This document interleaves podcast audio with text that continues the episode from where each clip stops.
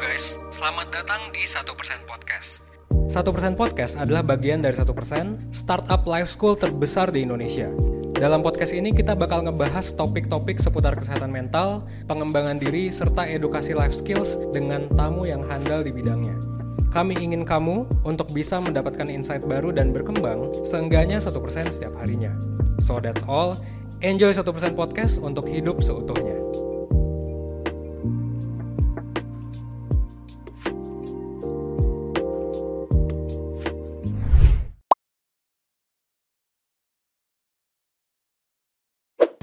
Cancel culture itu sebetulnya kan, eh, tapi jawaban spoilernya dulu ya. Cancel culture tuh dibutuhkan kalau zaman sekarang gitu. Tapi uh, idealnya enggak.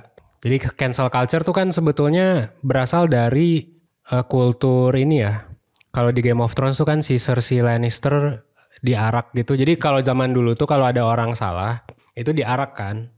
Terus kayak dia ibaratnya di cancel lah dari uh, kota itu gitu. Uh, di, entah itu dipukulin, entah itu apalah. Pokoknya zaman barbar kan gitu ya. Zaman monarki yang hukumnya gak jelas gitu. Tapi yang jadi menarik adalah kalau di kota tuh kalau satu orang udah dipermalukan kayak gitu, dia udah dosanya hilang. Nah, mungkin memang dia masih digosipin dan lain sebagainya. Tapi kayak udah dosanya hilang. Dia gak jadi gak bisa kerja, dia gak jadi... Jadi kalau misalnya dia pekerja, misalnya dia tukang kopi, tukang beras gitu. Dia bisa balik lagi cuy. Gitu, dia bisa balik lagi. Nah yang jadi masalah di cancel culture adalah dia gak bisa balik lagi kalau cancel culture. Jadi kayak ibaratnya gini, ada aktor atau K-pop lah ya misalnya skandal K-pop apa gitu. Kalau udah ketahuan bener ternyata dia melakukan itu, ya udah habis di cancel dia gak bisa balik lagi. Bahkan kalau di orang Korea mungkin gak boleh balik lagi ke pekerjaan apapun kan. Nah di Indonesia sayangnya memang orang bisa balik lagi seenaknya kalau di Indonesia. Atau bahkan jadi dutanya. Misalnya dia menghina Pancasila jadi duta Pancasila gitu. gitu. Which is nice sih sebenarnya ya kalau dia ada proses perubahannya. Tapi gak secepat itu kayaknya harusnya. Di Korea juga harusnya gak se-ekstrim itu sih nge-cancelnya. Jadi hukum yang ideal tuh adalah hukum yang memang bikin jera. Tapi ya sesuai porsi. Kalau kita ngomongin cancel culture itu... Kadang gak sesuai porsi, kadang salah sasaran. Jadi gak ideal sebenarnya. Apakah butuh sekarang? Ya butuh.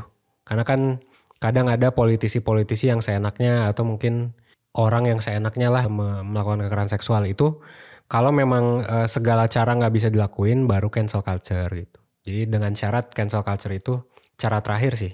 Karena itu cara, cara yang paling tidak adil sebetulnya. Buat korban maupun pelaku. Si korban jadi ke expose, pelaku juga jadi ke expose juga. Dan... Keduanya bisa jadi sangat bisa berbalik dengan mudah lah. Jadi korban kalau nge-cancel, korbannya bisa jadi di-cancel sama orang karena oh dia suka nge-cancel nih. Males gue, gue pribadi males nge-hire orang yang tukang cancel culture. Ngapain? Harmful buat perusahaan gue gitu.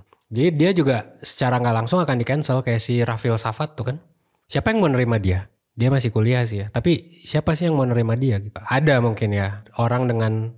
Atau perusahaan dengan values yang sama. Tapi dia menutup kemungkinan itu. Dengan dia nge-cancel banyak hal. Gitu sih.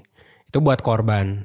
Buat pelaku. Pelakunya bisa dapat hukuman yang gak adil. Gitu. Karena gak sepadan lah. Dengan kejahatannya gitu. Atau bahkan fitnah. Itu juga kan lebih kejam ya daripada pembunuhan. Jadi idealnya sih hukuman tuh harusnya adil.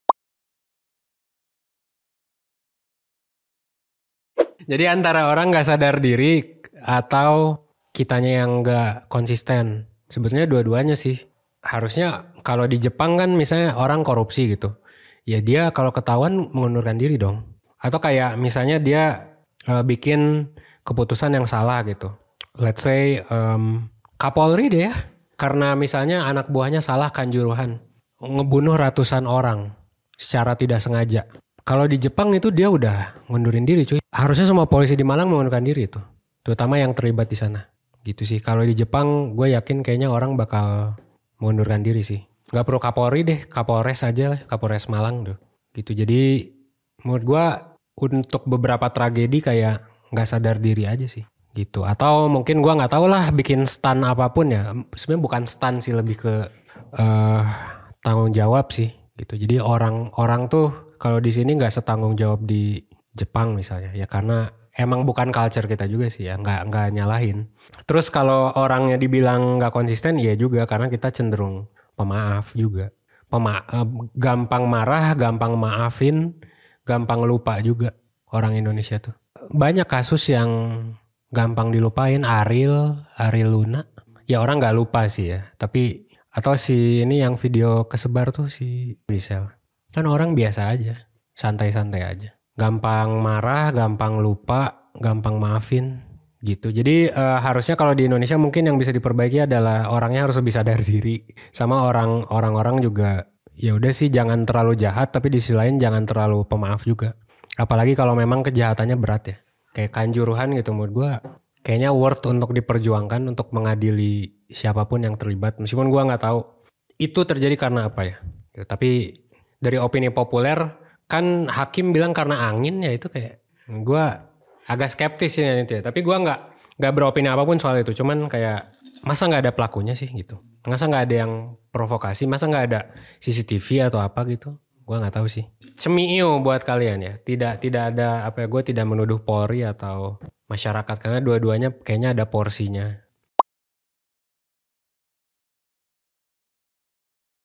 Bijaknya sih nggak ada cancel culture. Harusnya menurut gue sih hukum masa depan ditentukan oleh A I. Kan cancel culture tuh siapa sih yang berhak menghukum orang? Kan itu pendapat masyarakat ya. Dan bisa aja masyarakat tuh salah. Bisa aja gini loh. Tadi kan kita ambil contoh yang cancel culture yang bagus gitu. Sesuatu memang yang memang perlu di cancel. Tapi gimana kalau gini? Orang yang kita cancel sebenarnya adalah Einstein-nya zaman kita. Atau Galileo-nya zaman kita. Ini menurut gue ini sih. Bisa jadi problematik banget cancel culture tuh. Misalnya ada orang nih bikin penemuan tentang fisika lah gitu. Terus kayak enggak kok enggak gitu. Kan matahari yang di tengah misalnya gitu. Terus ternyata ada penemuan bahwa ternyata bumi yang di tengah loh gitu. Ya meskipun itu enggak make sense. Tapi anggap aja itu bener gitu ya. Dia bisa aja di cancel karena itu sih. Jadi menurut gua yang paling baik tuh kalau uh, hukum tuh ditentukan oleh algoritma yang sangat pintar. Jadi uh, bisa seobjektif itu. Meskipun sekarang A I pun punya bias ya. Tapi kayaknya masyarakat lebih bias sih. Lu tahu nggak kasus R W, Pak R W gitu atau Pak R T ya, yang dia tuh marahin ruko yang ke tengah jalan, tapi malah dia yang di cancel sama warganya. Itu ada.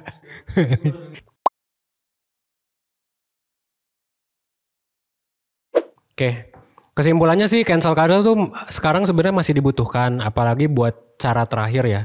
Kalau misalnya orang utang gak bayar-bayar ya kan.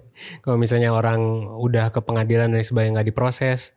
Cancel aja gitu. Tapi itu juga mengandung problem di mana orang inosen bisa jadi ngaruh. Termasuk korban juga bisa kena ngaruh dari cancel culture. Kayak Rafil Safat yang dia juga pernah di cancel sama H R kan.